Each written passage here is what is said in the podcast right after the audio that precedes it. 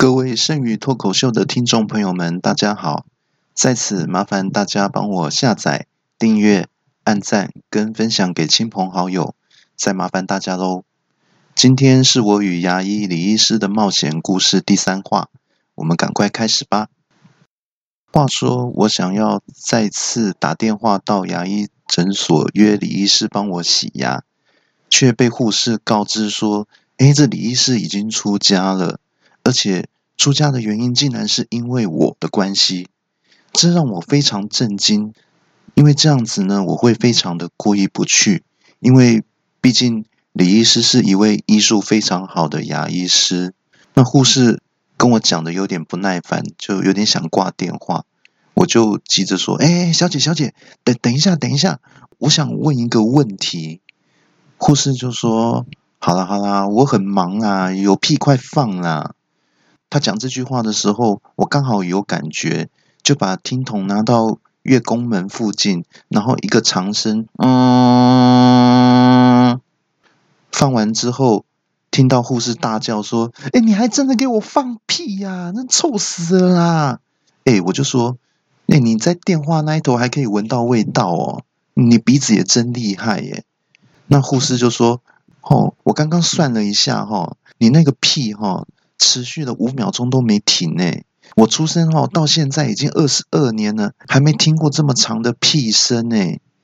我听了之后，我就很像找到知音似的，然后我就高兴的回说：“哎，你大行啊来哦，你很内行哦。我跟你说，我还会一种更厉害的，有点像吹喇叭的感觉，还有还有分音高的哦，像那种嗯嗯嗯嗯嗯嗯嗯嗯，你有兴趣吗？”那护士就大叫说。我没兴趣啦，你到底要问什么问题啦？我就说，呃，请问您是陈小姐吗？护士就说：是啊，怎么样吗？我就说，哎，您刚刚说您活到现在过了二十二年哈，那我我看过您本人，我深刻怀疑您有谎报年龄的嫌疑耶。那陈小九不耐烦就说：“对了对了，我多报两岁啦，我今年才二十啦。你有有什么问题，你赶快问呐，别一直在那边讲那些五四三的啦。”那我就说：“呃，我想问的问题是说，呃，这个李医师到底是什么时候爱上我的啊？然后才会发现说，后来我并不爱他，导致说他看破红尘出家去的呢？”那陈小姐听了之后就大叫说：“你你你假个拜的啦！是是因为你每次都看牙齿都那屎尿一大堆，那医生都受不了你了，才会不想当医生，看破红尘出家去的啦。”我就说：“哦，是哦。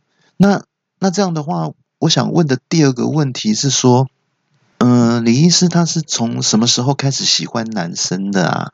那护士就大叫说：“你有事情吗？根本就没这种事啊！而且我可以证明说，李医师喜欢的是女生啊！”哎，我这时候我就说：“哎哎，你有什么证据？你你说话要小心哦！如如如果讲错了，我报警抓你哦！”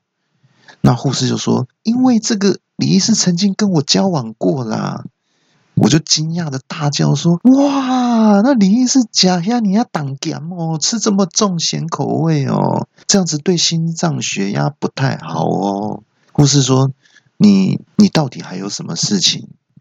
我说：“哦，没有啦。其实我真正想问的事情是，李医师他有没有留下什么东西给我啊？”诶，护士在听到这句话之后，就沉默了两个小时之后，就说：“诶。”你果然厉害哦，李医师有留了一张纸条，说要交给你。那你你有空就来诊所拿吧。我心里就想说，哼，我跟李医师果然是有默契，不枉费我们在看诊的时候都没闲着，我们两个就不断的在那边眉目传情。我就赶快说，好好好，你您稍等一下哦，我马上过去哦。后来讲完电话之后，说着我就站起来走到柜台说，呃，陈小姐，我到喽。那陈小姐就很惊讶说：“哇，你动作怎么这么快啊？这电话才挂完几秒钟就到了。”嗯，我说：“对啊，因为我就坐在诊所旁边里面的那个沙发上面啊。”那小姐听了就大叫说：“那你打打什么电话啊？你就在我面前讲就好啦。”我我就说：“嗯，我这样子比较有距离的美感嘛。那请问一下，那个李医师要给我的字条在哪里呢？那护士这个时候就拿出一张卫生纸，接着就擤了鼻涕。我大叫一下：“哎，等等等等等等一下，等一下，不要弄坏那个李医师留给我的字条啊！”那护士就瞪了我一眼，就说：“哎，我擤一下鼻涕都不行哦，不是这一张啦。”说着就拿出另外一张卫生纸，说是这一张啊，我没有那么缺德啦，没那么肮脏啊。那我赶赶忙就把卫生纸拿过来，打开一看，说：“哎，不对不对，这怎么会这样子？这这张是空白的，没写字啊。”那护士本来还老神在在的，结果听到我这样一讲，就赶紧凑过来一看，哎，发现这个卫生纸上面真的没有写任何字，哎，就大叫啊！我搞错了啦！就赶紧从垃圾桶拿起刚刚那一张他擤过鼻涕的卫生纸，摊开一看，啊，果然上面有写字诶我就说：“小姐，你有事吗？”我赶快就拿了字字条，跟护士道别之后，就赶紧离开诊所了。回到家之后，因为卫生纸上面沾了一些陈小姐的鼻涕，所以呢。我想说，先把它清洁一下，这样子看得比较清楚。我就把卫生纸赶快拿去洗洗，冲冲水，抹上肥皂之后，再用刷子把它刷干净。然后呢，放到洗衣机里面去脱水，之后再夹在衣架上面晾干。弄了半天之后呢，等它干了之后，才把卫生纸拿下来，打开一看，上面果然有写了一些字。然后呢？写的短短的三行字，我看了一下，第一行字写着金庸小说的最高峰，第二行写着徐怀钰的那首歌，那第三行呢，甚至没有写任何字，只画了一个礼物的图案。从字面上来看呢，第一句应该是指李医师出家的地点，可是。金庸小说的最高峰应该是指他最出名或是最畅销的武侠小说。那金庸的小说呢，总共有十二部长篇，加上两部短篇，总共十四部小说。要如何找出他最畅销的那部小说，就应该可以知道李医师出家的地点在哪里了。各位听众可以猜猜看，下一集我会公布答案哦。第二句应该是要告诉我们李医师出家的寺庙名称。这个歌名应该不难猜，大家想到答案了吗？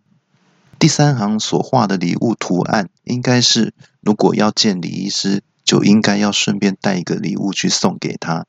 这个东西在上一集曾经作为一个重要物品出现过，不知道大家有没有猜出李医师希望我带什么礼物去给他呢？以上三个问题，大家如果有答案的话，欢迎在节目留言区里面留言哦。可是，如果没有解出这三道题目的答案，我就不能出发去找李医师。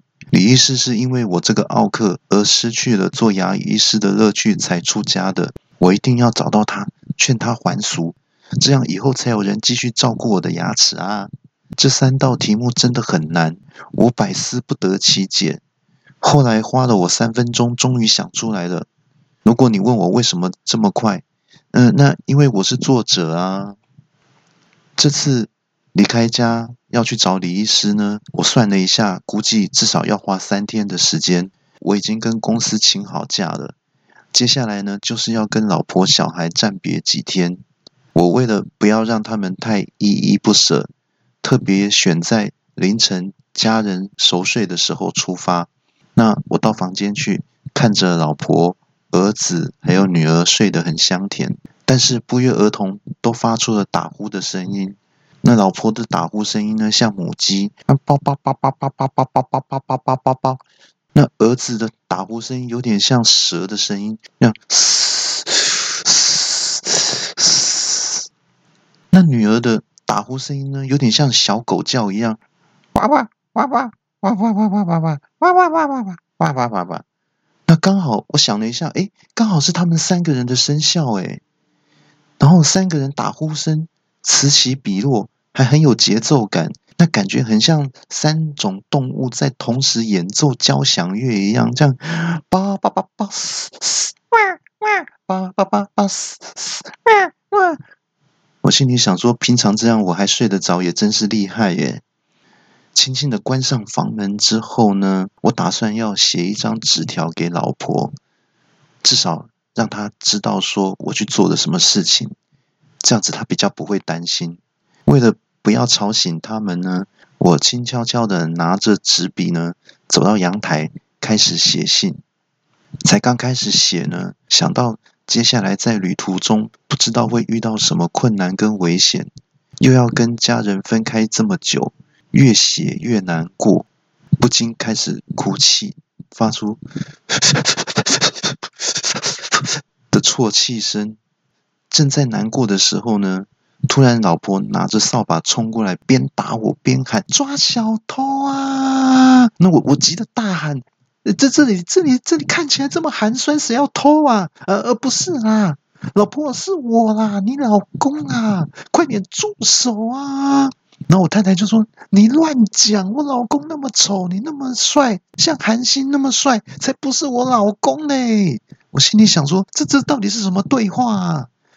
突然想到说：“啊，原来是晚上这个灯光很昏暗呐，因为我一直以来就是就是像影子啊。”或是说在暗处看起来比较帅，好，那其实我看起来最帅的时候，就是在停电的时候，伸手不见五指的时候，我是最看起来最帅的时候。